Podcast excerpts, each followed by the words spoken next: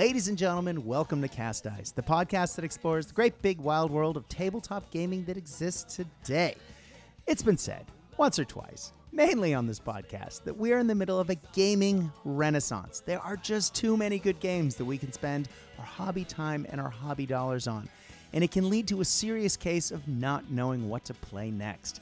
And I guess that's the purpose of this podcast. It's to look at the games that my guests and I are enjoying playing, to talk about big industry events, and talk to the people that make these games. And today, it's a little bit of all three of those.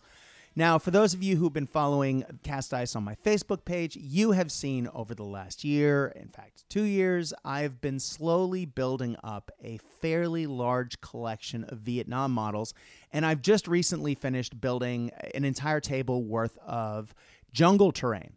And there is a very good reason for that. Besides wanting to play Pacific games for bolt action, obviously, I have always uh, loved uh, a conflict. Uh, I, I, feel weird saying loved, and I'm sure my guest will help me with this in a second, given that it is a fairly modern conflict, but one that has always captivated me since being a child in the 80s and watching movies like Platoon and Full Metal Jacket and countless other classics, The Green Berets sings to mind, is the Vietnam War. And I have wanted to play those conflicts on the tabletop ever since I was a kid. In fact, when I was playing with my G.I. Joes, occasionally, given that I had some G.I. Joes in green uniforms, I would act some of those out. I did love the Nam comics as a kid from Marvel Comics. And so I always wanted a tunnel rat, for example, and uh, and various troopers. I wanted the the grenadier with the grenade launcher. I just thought it was so iconic. Now, we have several companies who have been making these models for a while. And joining me today is the man behind one of those companies and probably the most prolific range out there. Not only do they make a fantastic range of uh, Vietnam models, but models in general but now they're coming out with a rule set to match, allowing me to play the conflicts on the tabletop that I've wanted to since I was a kid. Of course, the rule set I'm talking about is Bohica, and we'll get into what that stands for in a minute. But Paul from Empress Miniatures, welcome to Cast Dice. It is awesome having you. How are you today? I'm very well, thank you, and thank you very much for the invite. It's, it's quite exciting to be here. Oh, mate, speaking of exciting, the Bohica rule set, just from the pictures and just the little snippets that you've been dropping on the new Facebook page for that, it, it looks fantastic. And as this episode goes live, we should be seeing it in the wild. Uh, it should be releasing around the same time this episode goes out. Now, this is something that you've been working on for a long time. If I understand, and I I did listen to your interview on our old buddy Ian's show, the Odd Sided Dice podcast. Can you talk to us a little bit about the history of Empress Miniatures, particularly around how that links to your Vietnam range? Because that was sort of the impetus that started the whole thing, isn't it? Yeah. Um, Empress Miniatures was officially started um, at Company House, ooh, 14 years ago. Um, and it, it came out, as does a lot of war games companies when they're established, it came out of um, hobbyists playing a game, uh, getting together and deciding to start a company or start a range or get some figures because he couldn't get what he wanted. Mm-hmm. And, this, and in this instance, my regular gaming buddy, um, Keith, um, we were playing games and we wanted to get into doing Vietnam. And we looked around and we couldn't find a range of figures that we liked, uh, just a personal thing. And we kept talking about talking about it. And Christine, my wife, came in, listened to some of this, and said, "Why don't you just get the figures sculpted?" Which we laughed merrily and said, "It's not that easy." And we discussed it and looked at each other and suddenly realised, okay, I've got my wife who's telling me to spend money on toy soldiers. Mm-hmm. I can't run away from this one. Um, Keith had a chat. We agreed. We set up a company. We got a sculptor that we vaguely knew, uh, Keith more than I did, called some guy called Paul Hicks. and we met him and um, we sat down to talk about Vietnam. and we came out of the room deciding that we were going to do a Zulu war range. Um, so, like, naturally, fantastically, yeah, yeah. I mean, like good war gamers, totally butterfly minded. Um, we parked the Vietnam thing for no good reason, other than by the time we got to set, setting up a company in our heads, bearing in mind we were both we both had day jobs, um, running businesses, etc. We got commercial over it, so we we figured Zulu was um, a good thing to do 14 years ago, and it was. So we we started that, and that's how Empress started. Um, three years ago, so what's that? That's about 11, 12 years on. Um, and Empress is a lot bigger. I suddenly thought, well, hang on, we've still never done Vietnam, and we are still not playing Vietnam, and I want to play Vietnam. Mm-hmm. So um, I sat down, looked at it, and looked around into the market and thought, well, I still think there's an opening. Uh, so I started the Vietnam range. Yeah, I mean, having been through your website many, many times over the years, uh, because I own quite a lot of your World War II models. I, I'm always blown away at the rich diversity that sort of flows through the Empress range. You guys have miniatures for a huge span of time, including ultra moderns all the way back. And you make things uh, or models for particular conflicts that you just don't see anywhere else. And of course, the quality is outstanding. So it, it was very exciting for me when I heard that the Vietnam range was coming out but it does sort of beg the question, uh, given how many different things you make, given the d- diversity of the Empress range. How do you decide what comes next when developing new products? Uh, I do realize that part of that would be from a business standpoint what's been popular and what what's selling and i guess part of that would be your enthusiasm as a hobbyist how do you balance those and how do you decide i mean clearly you decided the vietnam was next because you wanted it. But given how many sort of tendrils Empress uh, has gone off into as far as ranges goes, surely not all of those are from your own personal interest. Uh, can you talk to us a little bit about the process? Because I know a lot of people love your company, and I think people would be curious to sort of see where you make those decisions and how that process works. Well, in the in the early days, well, up until a few years ago, um, I mean, Keith was very much the um, game designer, arty one of the, the gang. Um, although all of us have art backgrounds, I was the historian, um, although we all were. So, you know, but putting us in little pigeonholes. Um, and I was the one who used to sit there and, and say, oh, it'd be great to do this. However, Keith would also come in. So, for example, a modern range was Keith's idea um, to do the ultra modern range, and that was all some years ago, and it's got to be ten years ago. We did the first ones. Um, the decisions in those days, particularly, and still to this day, really, are, are not. We don't do things commercially. We do, but it's not the major consideration.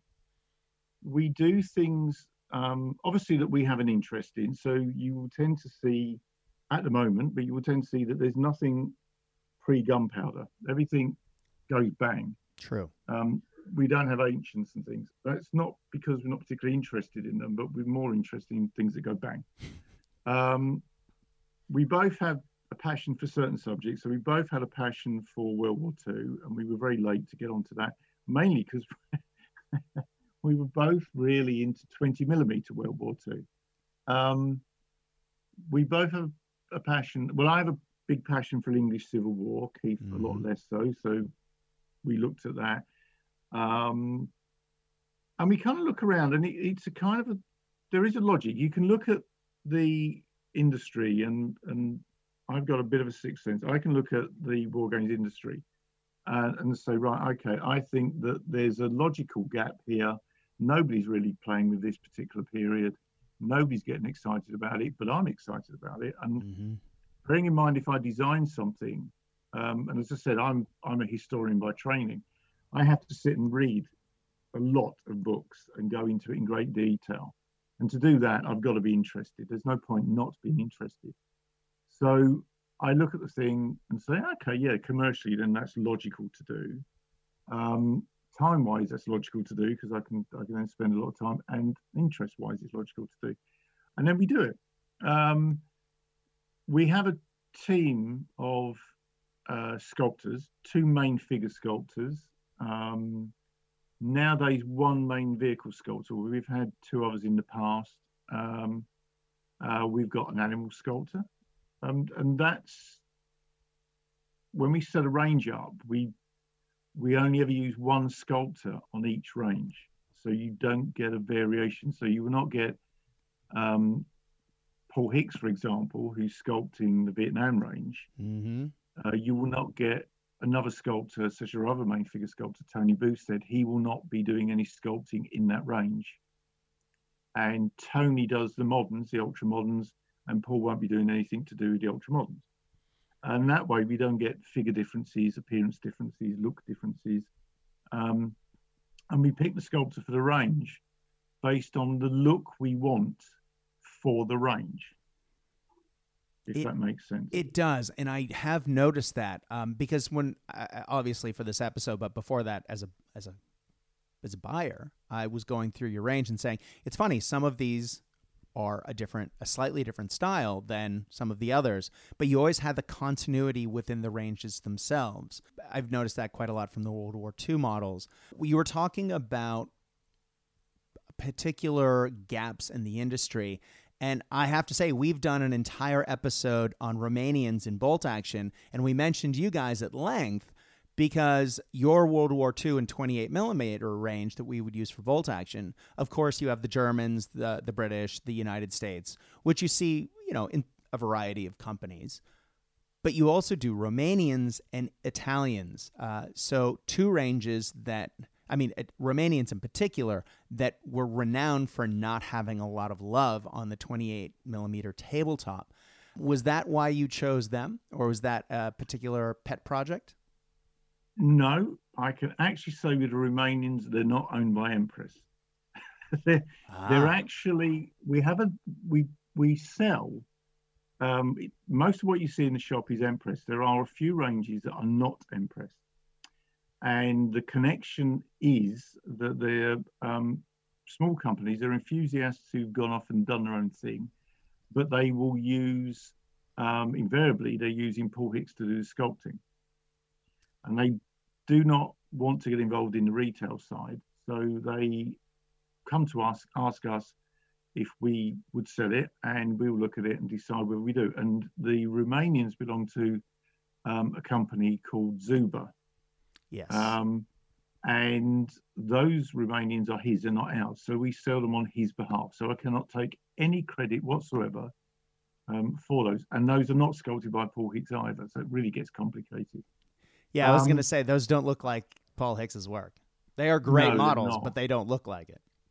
Yeah, um, they fit in, but they're not. They're not Paul's work. Exactly. Um, and that was purely by accident because we were selling everything else. Now, what does tend to happen in those instances is that, um, I mean, the hobby, you would have noticed, the hobby has always been full of enthusiasts, of which we were um, good examples of it, Mhm. who come and many go, in that they will come, they will get excited by it, they'll do it for a few years, and then start to realize um, that they're not going to make a living out of it mm-hmm. and it's encroaching on their life because as you get to a certain level, um, it can suddenly take, as it did with us, it was we were both working, or all, four of us were working long hours in our day jobs, and then coming home and having to work two or three hours every evening to catch up. Um, so at that point, a lot of companies, a lot of people just say, "I don't need this," um, and it it takes the fun out of what they're doing. So many fall by the wayside. So those few that we actually deal with invariably end up being owned by Empress. So, for example, Zuba does a number of ranges, and we nowadays own half of them, I think it is. Um, so that's a kind of a, a strange tangent um, connection to us. Um, there's not many companies like that now. It's kind of ended up owning most of them. Um, and I have one here that we'd never done business before, but we bought out, which is 30 years war range that I'm sitting here surrounded by little pots full of metal figures. Mm-hmm. um, which will be released in the next few weeks. Oh, that's cool. So that's another example. So we're a bit magpie like that. We collect them up, but we only collect things, little ranges that link into Empress. Yeah, and have that Empress quality because one of the things that yeah. I mean, you guys are really renowned for not only for the great uh, sculpting that you have. Clearly, you are very picky about what goes to production. But having worked in miniature companies in the past, the actual production process can be very rough. And I, I've I've seen the best of intentions come out and just you know you see these beautiful greens prior to the actual production, but then when they're actually created, the casting process wrecks a lot of that detail. Your models have that detail, and from what I've seen, always have uh, because I've looked back at several very old Empress models and it's always been there. Can you talk to us a little bit about the the I guess the quality control? What allows you to have that quality where you don't always see that, particularly with companies starting up? Well, when when we were established, we sat down and, and um, probably over a beer and said, "What do we want to get from this? What do we want to achieve? What do we want Empress to be well known for. Um, and such things at the top, very top of the list were quality, mm-hmm. um, good research, good history behind it all, good realistic figures, figures that looked like figures that weren't cartoonish, um, that looked like men because we we all sit um, and we read copious amounts of books behind our hobby. You know, we, we very few people, though, bit of a bugbear of mine. I think more and more people are coming to the hobby that haven't read the history behind what they're doing. Mm-hmm. But we sit and read these books. And I mean, you mentioned earlier you sat reading um, Vietnam comics and, and stuff as a kid. I mean, we've all been there. We've all done that sort of stuff. We then get on to reading proper history books, and you go into detail and you read about these these people um, what we wanted to put on the tabletop was war games figures that represented those people. Exactly. So therefore, we wanted the best sculptors we could get, and I'm very happy that we did that. And they've been with, with us since day one. They're still with us. We're all big family. Um, we all swear at each other if we need to, and, mm-hmm. we do, and if something's if something's sculpted and we we don't like it, we're honest enough with each other to um, say that. We get a bit sulking both ways, but we get there in the end. But that's quite rare because we're all tuned in. We all know what we want to do, and we design things. Once we design things in a slightly strange way, um, and it does make me laugh because, um, and if Paul Hicks is listening to this, um, he'll be grimacing perhaps a bit at this one. But I sit there quite funny, really, and and, and Paul gets staggering amounts of credit, and rightly so but a lot of stuff I, I sit and design and what have you, we work from photographs. Um, we used to work a lot from photographs, not so much lately really, but we used to work a lot from photographs um, where the photographs invariably of me. Um, and I will get one of the guns out of the cabinet and stand there and pose and say, I want this pose, I want a figure doing this, da, da, da, and then send photographs and I want him wearing this, carrying this, this is the gun, blah, blah, blah, blah and um, Paul and Tony, etc., will work from that sort of information. When you get into more modern periods, World War II, etc., you have got a lot more photographs to work from, so you can actually yes. issue proper photographs.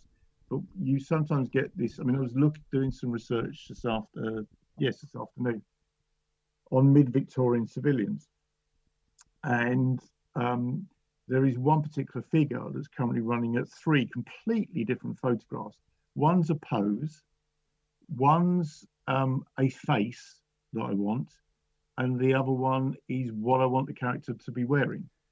That's wild. And then there'll be some dialogue behind it, which will be carrying this type of pistol with this type of sword, that type of walking stick, or whatever, um, and this type of hat. So I'll change stuff around, and it can get quite silly like that. But it, it creates quite a firm base and sometimes a sculptor will change, will quite regularly, will change it slightly, A, because they'll say, mm, this looks better. Um, it's more anatomically logical. Um, and I'll go with that. Or they'll say, oh, I found this picture, we can add this. And for example, in the Vietnam range, um, certainly, well, all sides. All, uh, but let's take American Marines. They would adapt their uniforms quite dramatically, and they wore all sorts of kit, different types mm-hmm. of grenades, etc. So we will sit there, and suddenly Paul will come back there and say, "Hey, look at this picture. I could add this to this one and that to that one." Um, and that's how we develop that. So having decided um, that from a historical perspective, that's what we wanted to do. The next big thing was quality. We wanted quality. The one thing um, that I will always argue is that the most time you can spend um, will be on painting that figure. Mm-hmm. And and time is the most valuable thing you can put into a figure. It's not the cost of the figure, it's the time you're putting in, the effort you're putting in. And if you have to sit there um, with a scalpel and a file and God knows what else and have to start to carve the figure almost out of a badly molded um, figure, then that's wasting your time and it's frustrating. And it, it, I hate it. I hate sitting there trying to paint something and then find there's a witness line I hadn't noticed or something. Yeah. So we said what we wanted to do, as much as was possible, given the manufacturing processes of centrifugal casting, um, to create figures that came out of the molds that had virtually no flash, um, needed very little cleanup, and you could, within a minute or two, get on and do the job. And so it was important for us to do that. It was a big thing for us. And I think we've achieved that. And we achieved it in one very simple way that, as I said before, we had a time constraint on us because we had proper jobs in those days. And we have a time constraint on us, although I'm, Keith's no longer in the business, but I have a time constraint on us because we're just so busy now, we couldn't do our own manufacturing. Yeah. And I'd worked in industries previously where um, being known as one of the largest manufacturing companies in the world for the, the job I was doing, uh, we never manufactured anything. We actually owned all the tooling and we farmed it out to other companies who worked under our control. And so that's what we've done with this. And we've gone to a company in the jewelry quarter in Birmingham that is considered one of the best casters, certainly in the UK. And we go for that quality. And that's not cheap. Um, but it, it's important to us to hit that standard. Exactly. And it also means that when we sculpt a figure, we're fr- pretty free to sculpt what we want without worrying about the constraints of can we achieve it when we manufacture it. And with the some items that we've done that we have pushed the parameters on those designs quite dramatically. I mean, we there was when we did the um, the Rolls Royce armored car, Mm-hmm. Um, we wanted the spoked wheels to the, the, spokes to actually cross each other as they do on a real Rolls Royce, which is virtually impossible to do. Yeah, that's mind-boggling we, detail. Yeah, um, but we wanted wanted to achieve it, and um, we I used to uh, throw things problems at the molder, who would sort of go, "Yeah, you can't do that," and I go, "Yeah, but you can," and challenge him. And that was the one that nearly broke him. And he, he did at that point come back and he solved it. And they made a mold similar to one they'd been making for a jewelry company. And it's a mold that all lifts out, etc. And the wheel is a double section wheel that goes together, but it actually achieves the, the crossing of the spokes in the wheel. Um, and we've done other stuff. If you look at some of the reins, for example, on the Zulu War range, if you look at the reins, you've got the two the two reins that come off, but you've also got the the hitching rope that goes around mm-hmm. that actually passes through them. Um, and we did that uh, 13, 14 years ago. No one had achieved it. And I'm not aware anyone's achieved it since, and people still comment on it. Um, but we pushed the parameter, and that's what we wanted to do. We wanted to make the figures as best we can. And the history side of it has to come into play as well. We, we just sit and research this stuff to staggering degrees to make sure it's right. We want the soldiers to look like soldiers. As someone who's That's literally spent the last two days uh, with a hobby knife, a pair of snips, and a lot of band aids, uh, carving in a platoon of models out of um, out of their mold lines and uh, production problems, I, I, can tell you that I, I appreciate your effort more than uh, I. Yeah, blood, sweat, and well, tears. As long as that, as long as that wasn't our figures, that's all right.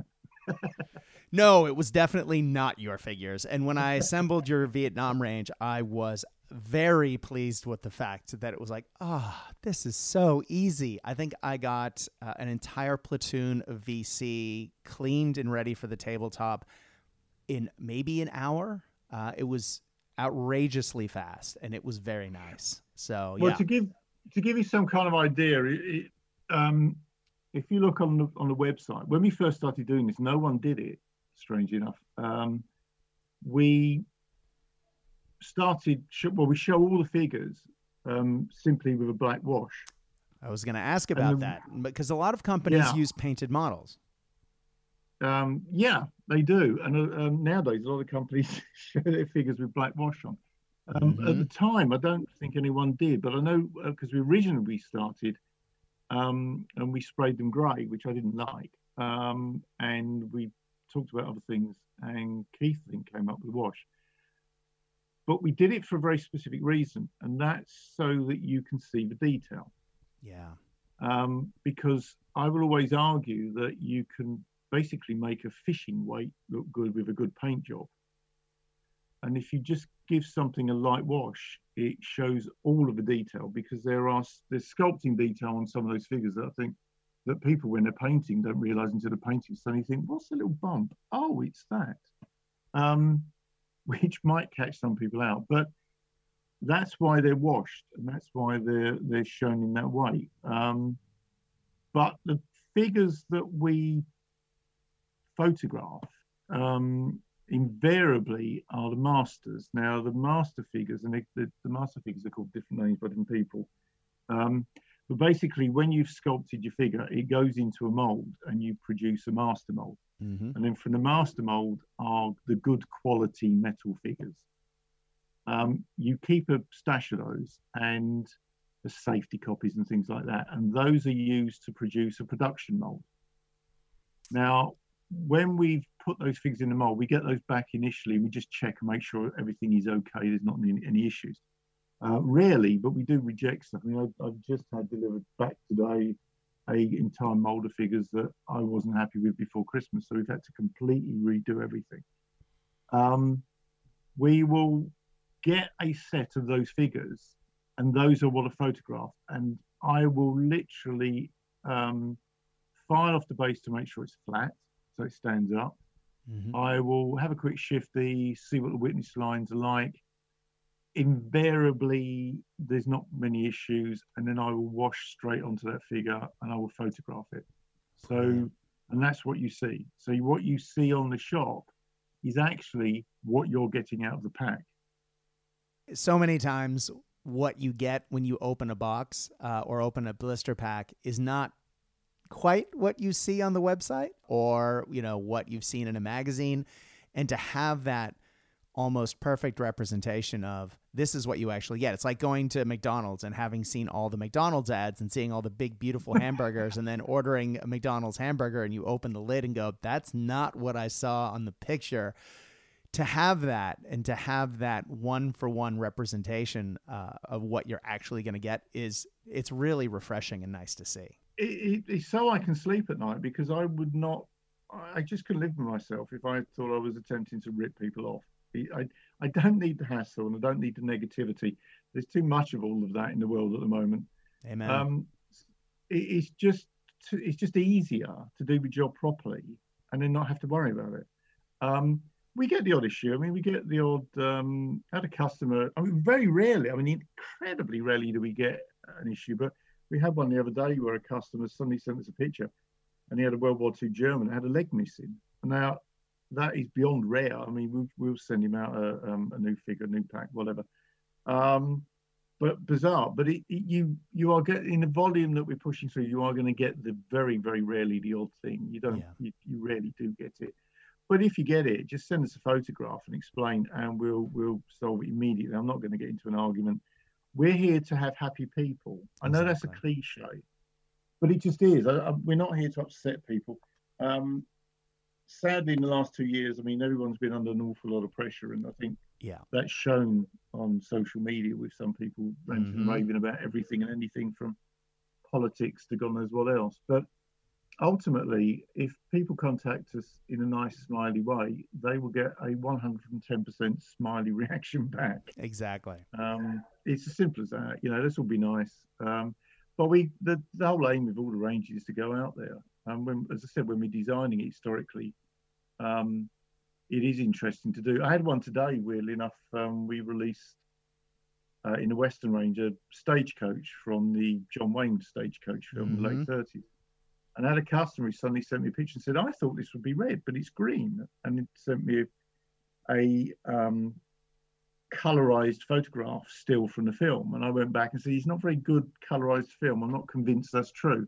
And then suddenly came back with some references, and said, yeah, it was green in the film, um, which I've never seen a stagecoach that's green. But you get that, that's great because that's a customer interacting. And I will put some those pictures up on the site and say, if you want the exact color of the stagecoach, it's not red, which is just as well because I hadn't painted mine and mine was going to be red. So, um, he caught you just in time. he, he did. He caught me just in time. But but I mean, the research also. The other thing that that we've always said as well is, um, and this got, I wouldn't say tricky, but we had we I had to sort of subtly make it clear once or twice.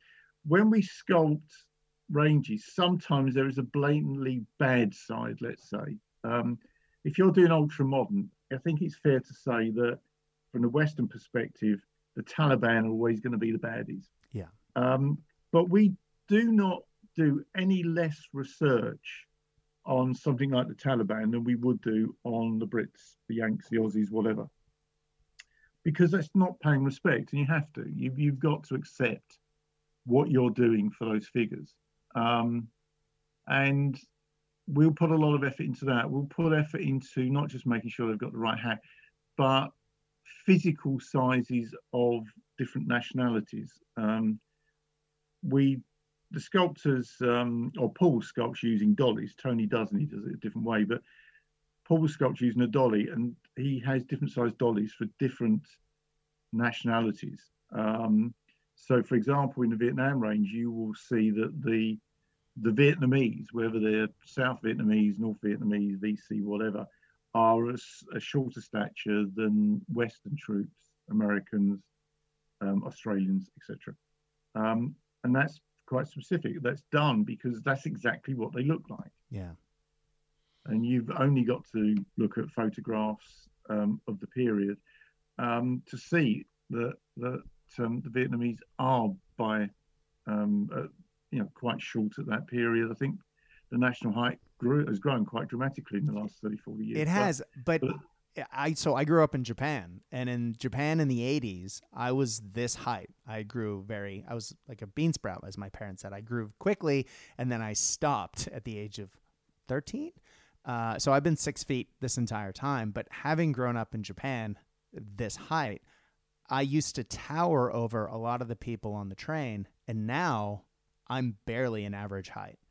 Um, yeah, and it it's remarkable in the last what 30 40 years the difference in height that i've experienced uh, and you know in that country. And i i know that in vietnam something similar has happened. It has to do with what the changing of diets? And just yeah I, i'm not exactly sure what um, but yeah it is remarkable the difference. And so if you go to vietnam now and say well you know people aren't that much shorter than i am again, look back, uh, and it actually was a more pronounced difference then. yeah, and it's interesting if you look at photographs of um, the French Indochina in the 1940s, 50s. Um, the Viet Minh, um, Vietnamese, were even shorter, um, and the French aren't particularly known as being tall. Mhm. um, as the Brits weren't particularly known as being tall at that period. Um, by the time, say, 10 years, 12 years later, you get to the American incursion, um, and the Vietnamese against the Americans are still short, but they're not as short as they were 10 years before. Exactly. So they they developed quite dramatically, and there's there was a myth. Um, in fact, we put it on the site because we were getting comments. Uh, from various areas. But there was a myth that, that North Vietnamese are a lot taller than South Vietnamese, which is purely a myth. I mean, it's nonsensical if you think about it. You know, there's this dividing line across the country where everybody's four to five inches taller one side of it um, than the other side. It just didn't happen. That sounds so, like a fantasy novel, you know, that you can tell the two. It, it was, yeah, yeah. I, I think it developed out of propaganda, if I'm really honest, and it stuck, and it's still, and you do get companies who um, will argue that case. But if you look at the um, the Vietnamese range, you do see that difference. Um, the, all the Vietnamese figures are um, accurately shorter than all the Western figures for a reason because we want it to look as accurate as we we could get it. Well, Paul, we've been talking for over half an hour, and we have not actually dug into probably the, the main reason you're here today, which is, of course, to talk about the Bohica rule set. Now, can you explain what that acronym is? Because I've heard you say it on the Odd Side of Dice podcast, and I want to make sure I get it right. it's uh, an American military uh, an acronym that um, I have read originates in World War II, but never found a reference for that. But certainly was in common usage in Vietnam, and certainly by the United States Marine Corps. And BOHICA stands for ready, ready, bend over, here it comes again. So it's a um, bit like FUBAR. Yeah, yeah, but it's kind of I like. It's better than food. I like it better than food. I mean, yeah. it's kind of um, oh, here we are, same place, um, same problem. Yeah. Or different place, same problem, and it's it kind of summed up the rules in many respects and how they what I was trying to get across. Um, in that the rules were um, the rules are based on a very simplistic set of modern rules uh, written by a chap called Matt Moran that we bought um, ooh, many years ago, and we we still currently sell. Is that Danger and Close? They, yeah, that's the one. We changed the name to make it more simplistic. And the Danger Close was before the film came out. Um, and therefore uh, ultra modern really that's what we aimed for. And they created that created the basic mechanics. Um, bohica uses those basic mechanics. It tweaks much of it but it certainly adds a lot. So it's gone from four sides of a4 to i think it's 70 plus pages now. Um, although there's a lot of pictures in there. And it what i wanted to get across with the vietnam uh, whether it's French Indochina or Vietnam, is um, all those conflicts, and all conflicts are horrific, uh, whatever you do, and all war is a is a challenge, not just a shooting at people. It's it's the most extreme form of business management, if you want, in that you are trying to organize everything to go correctly under extreme conditions. And Vietnam really is incredibly extreme conditions. Uh, the climate's against you, the geography is against you, the whole environment's against you, mm-hmm. and you've mm-hmm. got an enemy that um, is totally used to it, fighting a completely different style of war to what you're trying to fight.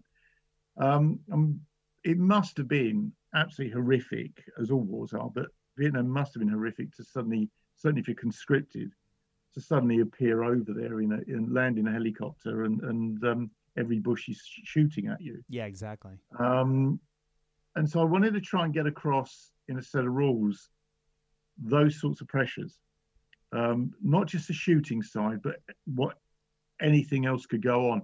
And you do get a feeling when you read um, biographies, etc., and accounts over there that it's a very lonely war in that that a lot of the soldiers, even in the midst of firefights with their friends and colleagues around them, felt quite isolated because the jungle could just swallow you.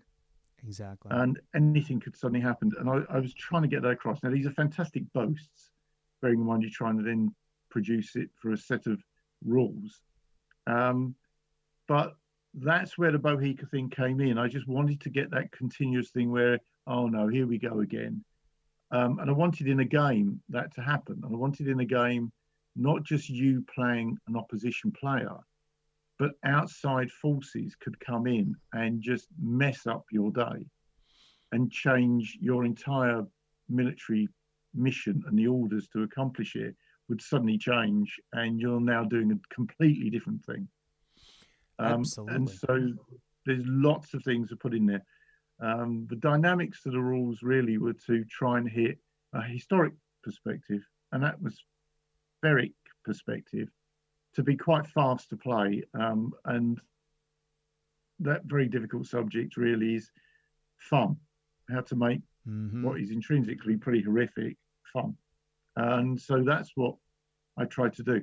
And we've been playing them for years and developing developing developing the whole thing in our heads really, and then put them down to paper, and then just got engulfed by the whole project mm-hmm. over about three years, and just kept tweaking it, tweaking it, changing it, changing it, and then of course that disgustingly horrible thing that's come and arrived, the plague has arrived with us, uh, mm-hmm. COVID. Um, and so what came out of that, the good side is that um, the rules are very, very, very usable for solo play. Um, I didn't know that. That is very cool.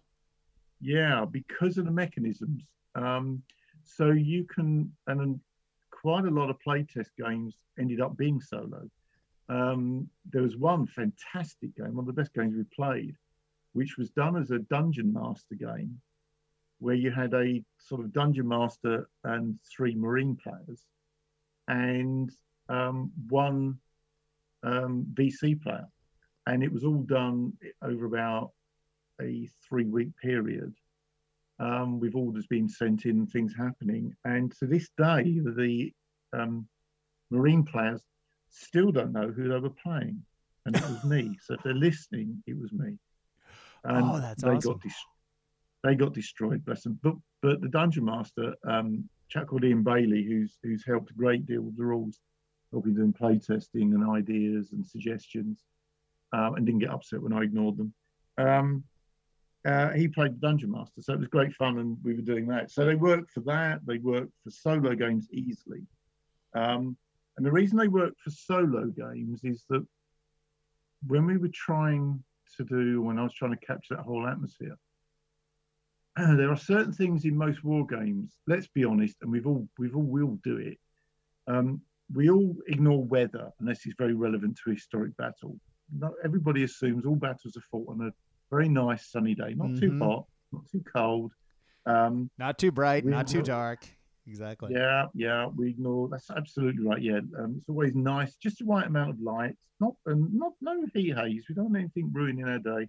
Um, and we ignore stuff like that. But in Vietnam, you can't ignore stuff like that. And I thought, well, if I start putting in whole charts of weather things, um, it's just going to bog things down. People are going to get so bored with doing this. And also, how do you do things like um, booby traps? Exactly. Because you know, you get into this whole thing where you you sit there, you draw a map at the table, and then the the VC player invariably is going to put booby traps in and, and stuff like this, and then they're all going to argue as to whether it's the tree on the left or the tree on the right. Mm-hmm. Um, so you had the ability to do that, but there was things like that I wanted to change, and I, I thought about using things like chance cards. But what I actually did in the end, we have this um, random effects chart, which is intrinsic to the game. And depending on the scenario you want to play, um, you can load that random chart up with these types of modifiers. So um, you can sort of roll on the chart, and if you decide that you want a game that can be interrupted by weather, you can make out of 20 points, you can make three of the points linked to heavy rain, And heavy rain can affect um, aircraft, it can affect radio communication, that type of stuff. You can put booby traps in there. So you can suddenly say you roll a 17 and go, oh, okay, there's a booby trap right in front of the lead figure. Um, that way, everything's random. Um, and you never know if it's going to be pulled out. You never know if it's going to happen, but you know it could be in there. Um, and if you play historic scenarios where booby traps don't figure, you just don't bother to put those in. Um, in the rules is a generic set. In the rules are four scenarios, uh, which are teaching learning scenarios, going from quite small solo game up to quite large, or as large as you want it to be, urban game. And there are specific random charts created for each one of those to show people what you need to do. And this enables people to sit there and without too much effort buy into a game. So um, whoever's designed the game or the scenario can sit there and create his own part of it. And I would argue that's great fun. Yeah, absolutely. That sounds like a lot of fun, and it it really does encapsulate some of the unpredictability of the the battlefield, particularly in that conflict. I mean, you mentioned someone going into the field and every bush shooting at you. I would say, from what I've read, which is clearly not as much as you've read, it isn't necessarily that every some you know every bush was shooting at you. It was maybe you know every other bush, and you didn't know which one or you know one in a hundred or one in a thousand so you were constantly worried that something would happen to you uh, you didn't know where the enemy was it was that unpredictability so when things did happen it was shocking it was uh, a surprise invariably it was just never a pleasant conflict or one as you say that was fought on a on a bright shiny sunny day where people lined up on opposite sides of a battlefield. And so to have a rule set that takes that into account and that gives you the opportunity to play you know clearly there will be opportunities where soldiers will know where the the enemy roughly is and you will we, we're used to playing that on the tabletop but then to have that unpredictability built in as well i think really does match the era and the conflict itself it, otherwise it would be uh, fairly one-sided i mean the technology and the firepower behind the us military was unbelievable at that point. It's even more so now. But what was it? They called it the mad, a mad minute, something like. Yeah. And you'll correct me with the numbers here, but the average platoon of or squad of uh, soldiers in the U.S. military, um, because everyone had fully automatic weapons, just about. The number of bullets expended in a mad minute in Vietnam was a I forget the exact numbers, but it was something like what like what they might fire in a month or something in World War II.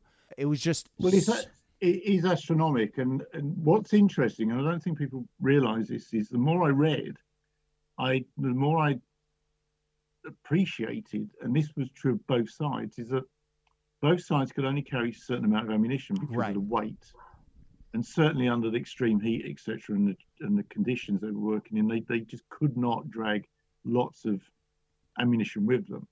Um, and so what was quite common is that you would get a quite short firefight, and the firefight would end not for tactical reasons, but simply because of ammunition running out. Um, and you did get troops um, on both sides that would, despite what their officers wanted to do, um, fire as much ammunition as they could off quickly so they could actually get out of it. Oh, um, wow. And that's quite, it's a whole new dimension to a game. Now, um, there, you, there are no specific ammunition rules in this, and I do like ammunition rules, but no specific ammunition rules in this. However, you can put them in the random events chart in that you can suddenly say a unit, whether it's a fire team, a squad, stroke section, a whatever, suddenly runs out of ammunition or is low on ammunition and you have to resupply it. Um, because again, and this is my my background in in the, the reason I am into this hobby is I like trying to recreate history, and I don't mean that I, if I fought the Battle of Waterloo, I would move everything exactly as Wellington and Napoleon moved it, so that I could actually achieve exactly what they achieved. I'm saying I would set it up with all the troops there. I would then lay out the armies how I wanted to lay them out. Yeah. And then I would refight it under those conditions and see what what the difference would be. Could you know, would it be the same, different, whatever? And so I'm passionate about the historical side of it. And in the historical side, that encompasses the different um, unit organizations that you get. Because going back to this whole management theory of, of the military, um, and it the whole thing being a management task is what I find fascinating is if you look at the Americans, for example, the Marines operated a very, very different system to the American Army. They had different size um, squads. They carried different weapons. Um, invariably, uh, after 68, they all had M16s. but the uh, the Marines didn't have an M60 light machine gun within that squad, um, whereas the Army did. Exactly. Um, and so, and the the um, American uh, platoon, a Marine platoon, was 34 men on paper. Um, an Army one, I think, was just slightly under 30. Um, so they looked at the situation and dealt with it differently.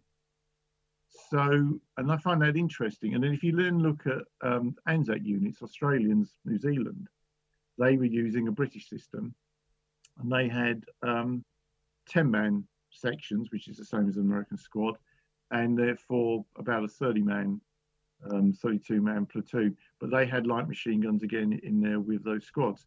So they dealt with it in a different way completely as well. Um, and that's interesting. And then you look at ARVN and it's all over the place. I mean, they're yeah. doing whatever they want to do at any given time. Mm-hmm. So they're they're all choosing a different way to solve that problem, which makes games, I think, interesting and different. Um, and also, the more you look at the VC and the NVA, um, they aren't second class citizens on this battlefield. These guys are just as good, uh, and arguably in some circumstances better. They invariably, with the AK 47, had a better weapon. Um, and they had different tactics as well. Yeah. So it adds to the whole the whole thing. And we've played countless test games with this. And I can honestly tell you, when we start a game, we have no idea who's going to win. Yeah. Um, we, you know, the, the, the VC and NVA have got just as much chance of winning as the Free World Forces. And we, the last game we played, because bearing in mind the UK keeps going in and out of lockdown. Um, the last game we played uh, a couple of weeks ago, we we stopped after a couple of hours playing a very large, complicated urban game.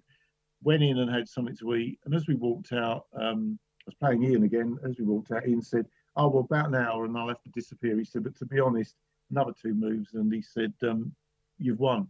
He said, "Because you've absolutely destroyed me." Uh, within three quarters of an hour, he'd won. Completely turned it round, um, and that was because he'd um, managed to tune in his radio and, and roll the right dice, mm-hmm. get the radio in, call in a couple of mortars, and and managed to find out where my guys were hiding. So it's it's a game that's interesting. It's a game that that um, motivates. I said, you can play it on your own. You can play it with other people. It's probably aimed at platoon level, really. I was about to um, get to um, that. You can play this with fewer numbers of models, uh, and I will get yeah. into the skill level to get into particularly hero level characters in a second. But you do have uh, you can go small you can go big but according to the write-up that you've posted this is a roughly platoon level basic game yeah yeah you can you can play and we had done regularly you can play special forces games let's say with um, six navy seals against some local vc um, and that works exceptionally well you can play um, squad stroke section games with say 10 men aside or whatever. Um, you can play company games um, where you've got nearly 100 figures on the table that you're commanding. Yeah. Um, that takes a bit of practice. We've played bigger than that with just two of us, and it nearly killed us. I'll tell you that. I mean, mm-hmm. but we did it, and we had a good laugh doing it. Um, but it's really, really the balance of the game is really at platoon it's at that 30, 35 figure um, on the table. But that also, you can add on to that um, vehicles, armored vehicles, aircraft, helicopters, and, and easily control them. It won't, it won't break you. It's quite easy and quite quick to do. And that's based on the way that um, there's something called skills and drills, which is the main driving force behind the, the rules. And which the was my next question, which is basically how many sort of action points and comes down to how yeah. skilled something is. So it, it, it skills and drills allow player it tells you how many sort of actions or activations that unit gets um, and how well they will do using them correct yeah that's pretty much it so you have your units. So something like a Navy SEAL unit are going to be skills and drills of five. Um, so that um, each one of those figures has uh, a skill and drill of five. That means they got five action points. Um, so, and each action point. So, for example, you might want to crawl for two inches, I think it is, on a, uh, across some grassland. You you may want to look, spot. That takes another action point. You you see something if you roll the right dice, um, because there's something to see. Um, you take aim, careful aim. That's another action point. You pull the trigger, and then you go through. Do you hit it or not? Um, if you miss it, you may want to then do a quick random next shot, see if you can get it with a random one, um, which is another action point. So there's your five action points. Uh, or you may want to sort of having seen someone decide you want to back out of the problem and go another direction. So you have a choice to do that. Now, how it operates is that with a small game of um, a Navy SEAL unit of say six people, you treat each one of those figures as a separate skills and drills. And so you might decide that um, they're all really good, they all deserve five, but you might want to make one of them because he's new to the unit, perhaps just a 4 mm-hmm. So he has four skills and drills, so he can do four actions. Um, and you can just move it around a bit there and do that. And what you, you do is you treat each one of those individual figures as in effect its own little unit. Excuse me. So when you want to um, action it, you have to roll to see who gets to operate first, you or the enemy, and he picks a unit. Um, so you roll for that. So you roll for that as an each individual figure. If you are then using larger units, such as a platoon, you might want to break that down into um, either four-man fire teams within a, a, squad or a squad. We usually use a squad for a platoon. So you, you give the um, skills and drills to that squad. So a Marine, bog standard Marine squad, I would turn around and suggest it's invariably going to be four. So it's got four skills and drills. And that's that that adds to the motivational role, that adds to the morale role. It, it's used in lots of different areas. So that saves time because once you know what you're doing, you know what it is. You might decide to, when you get really good at the rules, you want to give some of the squads different skills and drills so that you've got a slightly weaker one mm. in the mm. middle there just to add to your, your management problems. Um, that's where your management style comes in. That's where you have to start thinking about what you're doing and where you put things. But what it does mean is you can do actual historic military tactics. So you can get an M60 in and say, right, those two guys are going to sit there with that M60 and just watch down that road there while these and give fire support if necessary why this part of the section goes around there mm-hmm. And so you can bring in all the tactics that they were bringing in that's brilliant now i know when there have been games where certain squads have more activation points than others um, there's the inevitable online criticism of, oh, what does that mean? They're like Speedy Gonzales. They just do everything faster. But in, in the context of this conflict, I think it really does make sense given that, as you say, moving, like crawling and then spotting, aiming, and shooting, if you think about it, a highly trained, experienced soldier like a Navy SEAL, for example, could go through and do those things very quickly. And so they're able to accomplish more things than, say, oh, I don't know, a local militia member, which sure they could probably crawl up uh, spend their activations crawling up but then they wouldn't be able to spot as clearly or even aim and then shoot because they would take more time to do that. And if you put the two side by side in a race, so to speak, clearly the Navy SEAL would be far faster at doing that. So it actually makes sense in the real world. So I, I am actually really happy that you have that that activation point system in here. And just for a sense of scale, I know you've posted on there.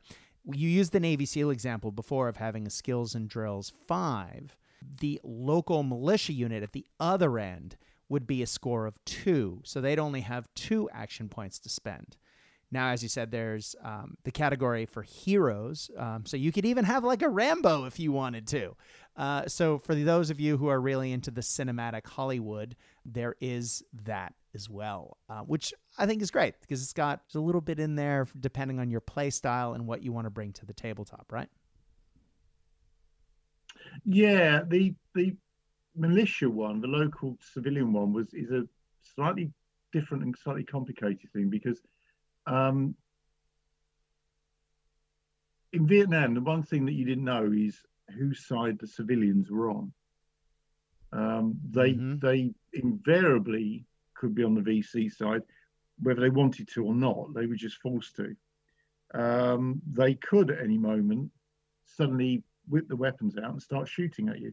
Now that works for both sides. A lot of people immediately think, oh yeah, well the local civilians are going to start to shoot free world force. But wasn't the case. I mean, they, they weren't too happy a lot of the time about the VC being in the area, and certainly when the NVA NVA came south, they weren't too happy about that. So they could defend their own their own villages. But what you can do in the rules, and again this comes up, and there's a scenario showing it, is you can have the um, the local civilians as civilians. And if you notice in the Empress range, I designed um, a whole set of figures to specifically do this. I did. In fact, I owned them. Ah, there you go.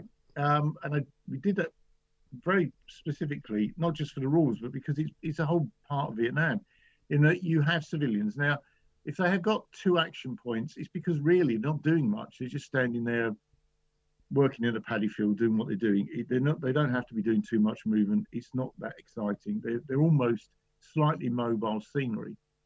However, you you have the option if you wanted to to put in the random um, result thing. You could put that civilians suddenly um, arm themselves and attack the nearest enemy. Uh, at that point, then you can suddenly, if that happens, you can put in there and you notch up their skills and drills to three or four. So you change it partway through the game. One of the very first test games we did when I was I was using it, I literally just wrote that down. I didn't actually at, at that point I didn't have any civilians. I was using something else, um, and literally first move, first roll on the random thing, and all the civilians suddenly decide that they don't like the Americans, and the whole thing flipped over. And the whole game started off with a very subtle patrol, uh, marine patrol, platoon patrol across the jungle area towards the village just to have a look around and then get off the other side of the table. And I was trying to test movement and ended up playing a really interesting game where suddenly all of the locals picked up guns and weapons and started shooting back. Oh, um, Jesus. And that's, again, links into the Bohica thing. It's that whole management change. It's that whole thing where things can change. And so what you start to play is not what you may end up playing. In fact, invariably, it isn't the game you think you're going to play. I like it. I like it. Well, I, I do have several questions uh, from listeners and fans of uh, both the show and of your range, who have some wonderings about. Uh, I mean, we've covered most of them, but vehicles are absolutely a part of this. Now, for those wondering, if you haven't looked at uh, the Empress range, not of the Vietnam models in particular, they have a wonderful range of uh, different nation models that you can use, be it ARVN, be it VC, be it North Vietnamese, be it Commonwealth troopers, be U.S. There's there's a great variety in there, civilians, but they also do a wide selection of vehicles, and I'm really happy that you've included rules for that, even the stuff you don't make, because I know, for example, there's rules in here for aircraft and helicopters, which are vehicles you don't make, but are iconic and part of what we think about. Really, when we think about the Vietnam War, I mean, so many times people immediately think of Creedence Clearwater Revival and Huey helicopters. And so that is in there, kids, uh, which is awesome. So I know that recently you guys have put out the ARVN paratroopers. And before that, you put out some of the Brown Water Navy, the, the U.S. riverboats uh, with some of the crew that we might recognize from movies. Can you talk to us a little bit about what might be coming up? Because the rules are inclusive of a lot of different types of uh, units and uh, vehicles and really cool elements of the conflict, um, both that you make and don't make, and how are you going to be expanding your range to allow players to reach into that conflict more? Well, first of all, the, the, the rules in effect, although I've written them, um, and therefore there's obviously an Empress connection. is actually a partnership between um, Empress Miniatures and Caliver Books, which is Dave Ryan. Um, so I'm not a, I, I, I'm not, I don't buy into this thing where, okay, I've produced a set of rules, therefore you've got to buy my figures. Right. Um, as far as I'm concerned, you can buy whatever you want and, and use the rules. I'm, I, I treat them as two separate entities. Now, Empress um, does, and again, this is part of the Empress thing.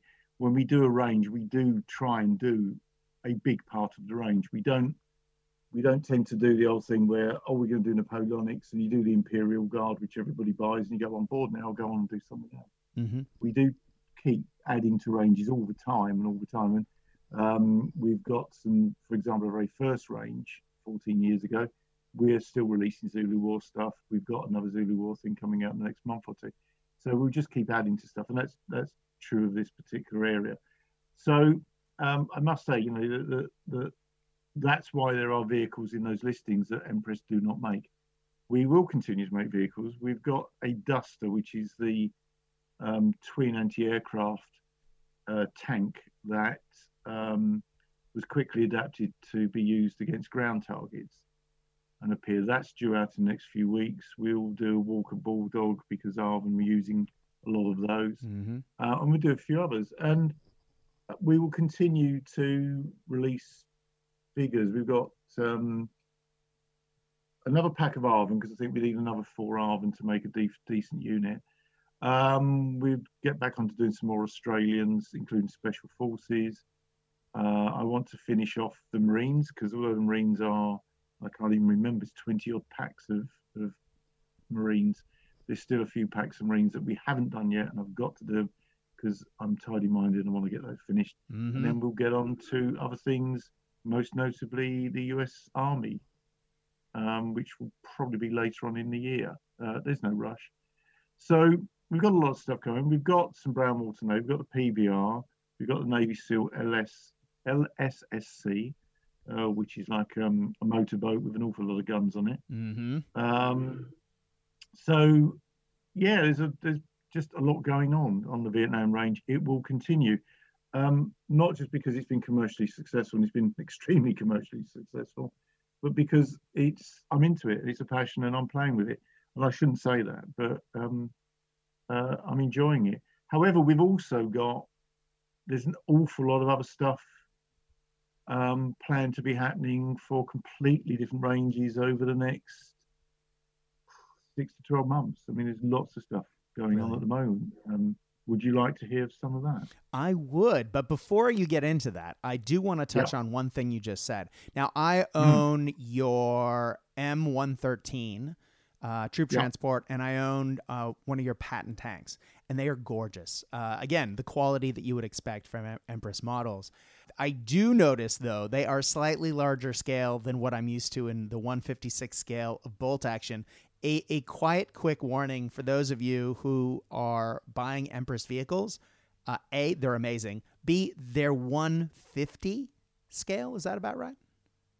Yeah, um, we on the we were slightly slightly muddly, if I'm really honest. Um, basically, when we started get to get into vehicles for um, what I would call moderns, and and I'm a bit of an old fart, so when I call moderns, it's anything after 1945. But um, when we did the ultra moderns, which at that point was Afghanistan, um, Iraq, etc., um, and we were doing vehicles. We didn't do vehicles at that point. We were buy, again going back to what I said earlier. We were selling another company. We bought that company, and they scaled everything at 150, Mhm. and that's because they'd scaled their vehicles to fit our figures. and our figures Ah, although described as 28 mil, which is, and everybody gets very confused. So this 28 mil is a, a War Games marketing tag. It is. it doesn't mean anything. No, it doesn't. Um, it's, it's people get so wound up by this. Um, it's never meant anything. It, it, as I remember, I'm convinced it was a foundry thing that started in the early 80s, I think. But anyway, whatever. It was just, um, excuse me. it was just really going from the old 25 mil size um, and making figures slightly bigger. Um, but then you got into all variations. So you got into heroic 28, which was really about 32 plus. Mm-hmm. And now that's all kind of gone by the wayside because a lot of people have gone big, Mm-hmm. blah, blah, blah, blah. Or really Um, big.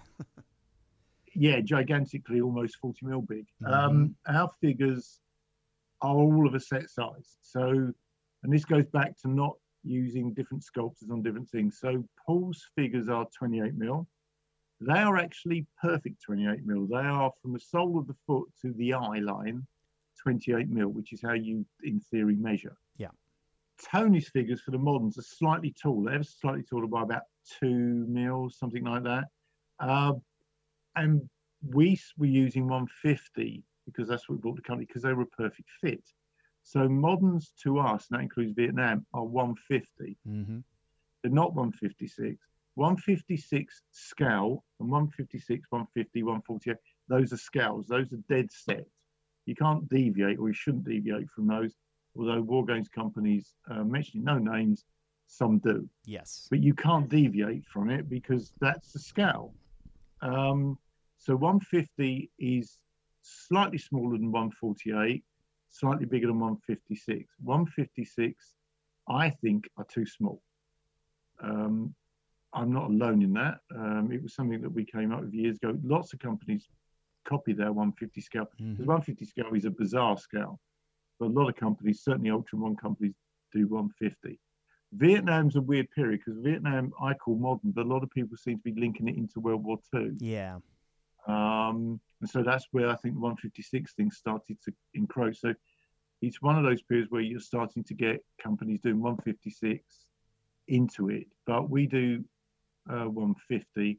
All I would say is if you look at the pictures of our vehicles and then you look at pictures of vehicles next to our figures, I think it's fair to say they look correct. And if you're uncertain, look at a picture of an actual M113 with people leaning on it, and you will see our figures are exactly the right size.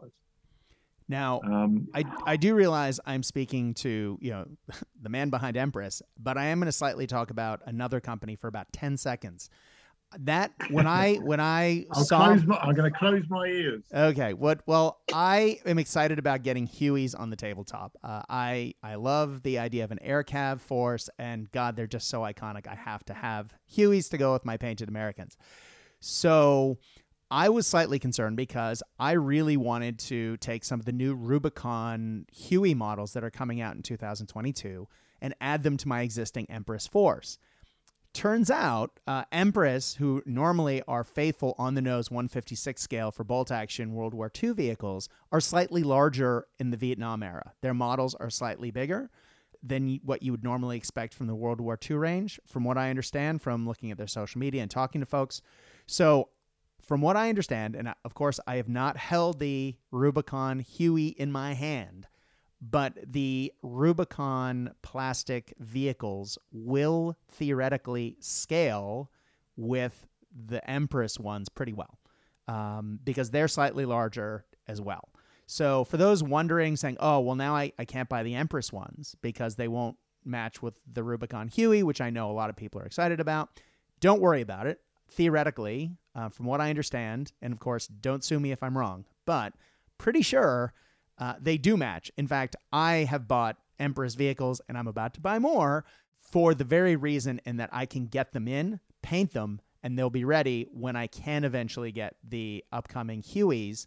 Um, and I am counting on them scaling together, if that makes sense. So, anyway, switching gears back, Bohica, 1945 to 1970 dash. It is a rule set that is not because the Vietnamese conflict, you know, it starts with the French uh, post World War II in Vietnam. And then if you've watched uh, any of the Ken Burns Vietnam series, they do a very good job of, I think, explaining the overview of how the French left it, the U.S. stepped in, and that overall conflict. Of course, you can go into way more detail with reading, but the conflict really does go on for a very long time. And I, I'm, I'm glad to see that the Bohica rule set really does allow you to play from 1945 all the way up to uh, Vietnamese independence, right? Yeah, um, I mean the Vietnam War. You immediately think of the American incursion, but exactly. It, it's the, the the French were there longer, and of course it, it was a French colony.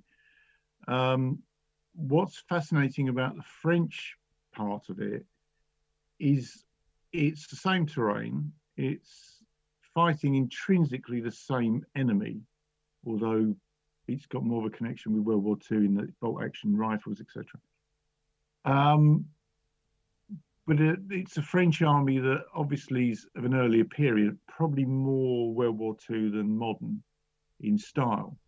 Um, incredibly cool looking, I have to say. The French do look staggeringly cool, and you get French Foreign Legion troops, a lot of French Foreign Legion troops, and the French had a different attitude to local troops in that although the Americans segregated um, South Vietnamese troops with ARVN, etc., the French didn't. They integrated them into French units, certainly um, the um, French Foreign Legion. Um, so you have a very different, again, very different way and very different style of doing it. It's a similar war. It's not the same type of war, but it's the same sort of problems. And in many respects, what the Americans are fighting with the NVA and the VC learnt their craft against the French. Exactly. And a, and a lot of things were going on. And, and um, um, to plug Empress, I mean, how could I? It's shameful, really, but we do a um, French Indochina range. So you, exactly, you could you, have got Viet Minh and you've got um, French paratroopers for Dien Bien Phu.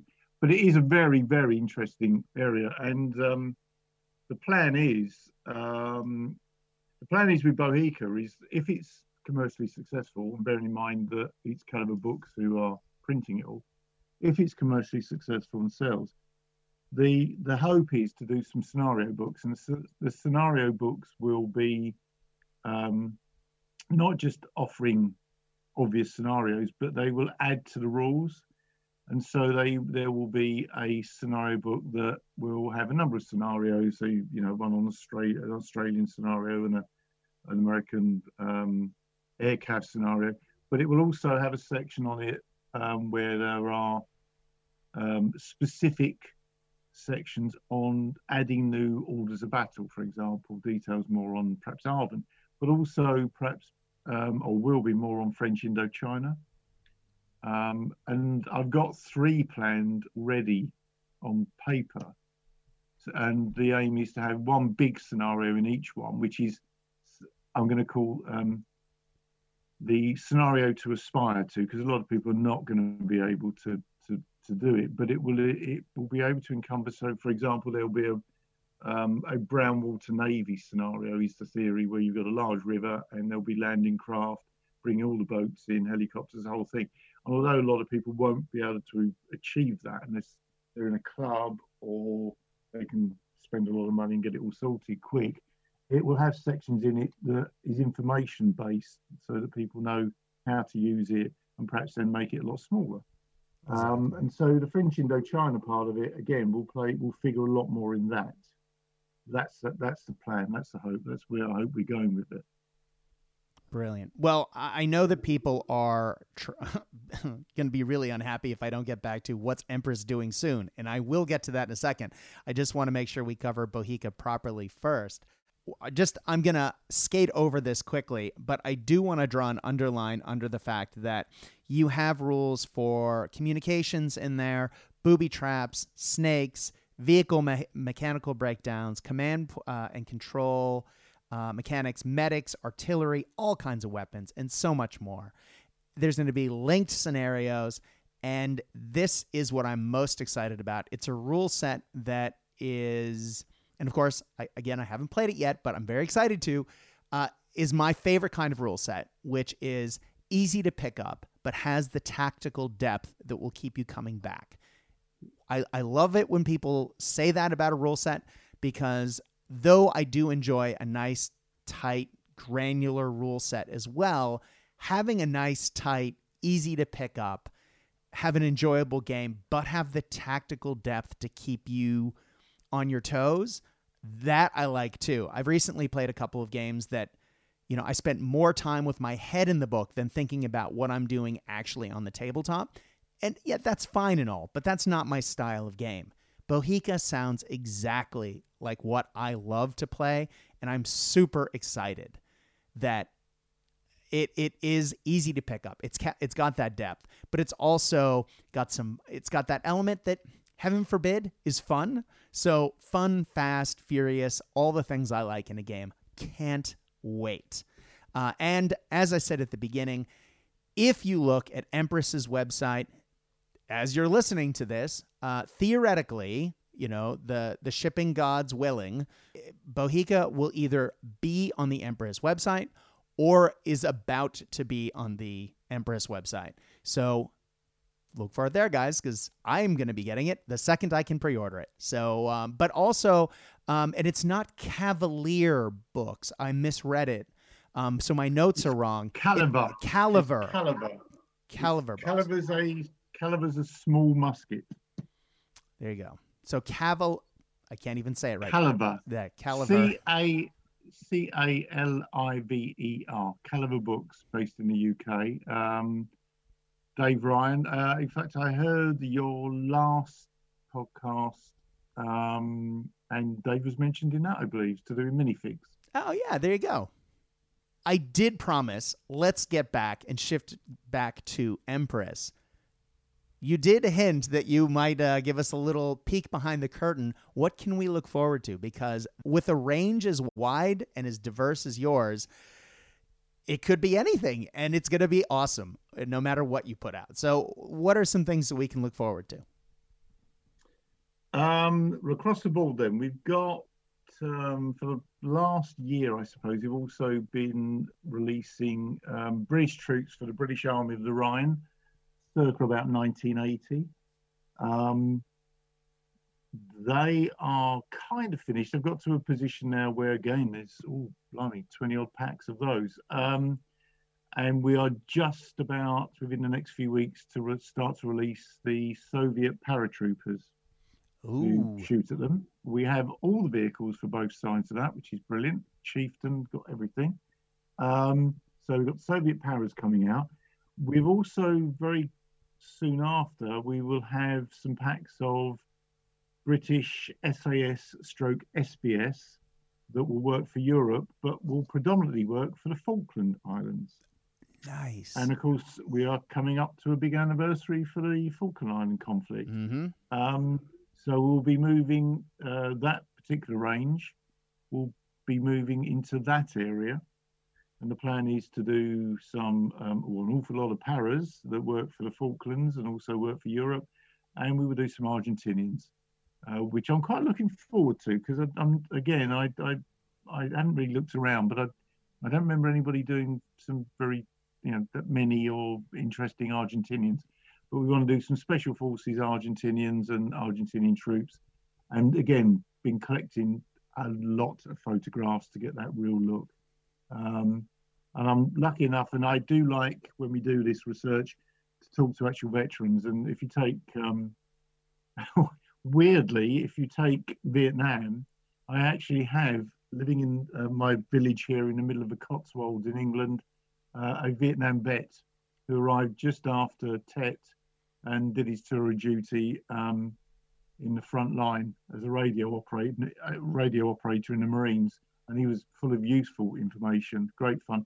And I've got a, um, I know quite a lot of people uh, who were in Falklands, and um, I managed to miss that one. I'm happy to say.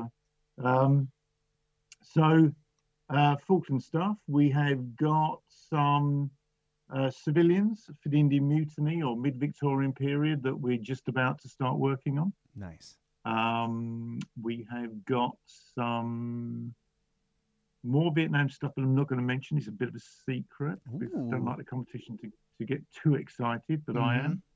Um, we have got some more World War One artillery. Um, we've got the Royal Horse Artillery 13 pounder limber gun, crews, everything. We've also got two German limbers and two German guns coming out for World War One.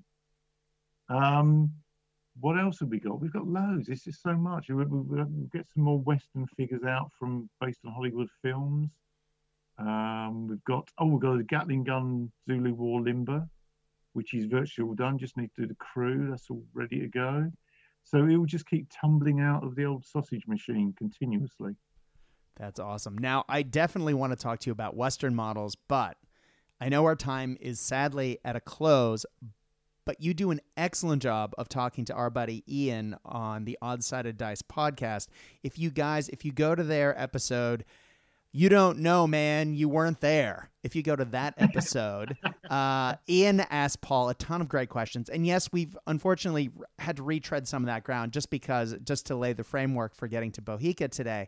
But there is some excellent content in there. If you have not listened, particularly around the Western range, Paul, yeah, I, I got super excited about your Western models and uh, finding about uh, Lee Marvin's backward pistol belt. But again, if you want more information on that, guys, go to the Odd Side of Dice podcast. Please listen to that episode. It is a great one. But Paul, man, thank you so much for taking the time. You have been on uh, for a lot longer than you promised, and you've been such a great sport. You've had so many great things to share with us today. I can't thank you enough. Cheers, man. Oh, it was my pleasure. It was great fun. Um, I can go to bed now. and I'm going for a second cup of coffee, and that's how time zones work. Uh, no, it's been great fun. It's nice to talk to you. It, it, it really was very enjoyable. I, I, I, I, do like sitting having a nice laid back chat. So it's uh, it's good. Uh, Paul, good company. Just to verify, I am able to get the Bohica rule set from Empress directly when you get it, it from out. Empress or Caliver Books. You've got a choice. Um, I haven't, because you're based in Australia, spoken to Nathan yet. If he wants some copies, I'm sure he will. That's at Elite Miniatures, where I've actually bought yeah. most of your models from. I do love Elite Miniatures. A little plug there. Great customer yeah, service. Um, love those guys. Nathan's Nathan's our Australian distributor and does a fantastic job and part of the Empress family. So um, I would expect him to, to take some. Um, if you're in the US, again, I'll talk to Steve at Age of Glory mm-hmm. um, to see if he's going to take some. I will be stunned if he didn't. I'm sure he will. And I'll be talking to uh, the guys in Europe as well. So you, anybody in Europe who is listening to this doesn't have to worry about that disgustingly Brexity thing and all the taxes that the EU are slapping on you because mm-hmm. we can ship it out to distributors and you can buy it in house. Brilliant. Well, I'm excited to uh, to get it as soon as possible, so I may get it from multiple sources and see which one gets it here first. Not that uh, shipping times to Australia get me down or anything, but uh, look, I can complain about uh, post till the cows come home. But again, thank you so much for coming on, Paul. I can't wait to get Bohica in hand. Your models are gorgeous. I can't wait to put them on the tabletop with your official rules. It's going to be awesome. Thank you very much. Ladies and gentlemen, thank you for listening to Cast Dice today. I know I've been getting requests to cover Vietnam era content for a long time. There will be lots more coming. I'm very excited about uh, now that I have painted models to put them on the tabletop, as you've been seeing from the Facebook page. It's why I've been building the terrain. I am beyond excited to put this rule set on the tabletop, and you will be hearing me talk about it again uh, once I have. But if you have any questions, any feedback for the show, please go to Cast Dice on Facebook. That's C A S T D I C E. Uh, if you message the page, you're guaranteed a response by me. Hi, my name is Brad. Just remember, it might take a couple of hours. I do live in Australia, and there is uh, time zones, and uh, I do have a day job that doesn't allow me to check Facebook. So Ladies and gentlemen, as always, thank you for joining us and thank you for coming with us on this journey as our as we take our first big step into the Vietnam era. I'm excited. And I guess that just leaves what our old buddy Casey always says, when you're playing the games that we know and love. I hope that your dice roll hot. I hope your beverages are cold. But more than that, we at Cast Dice hope that you are having fun. Stay safe out there, guys. Good night.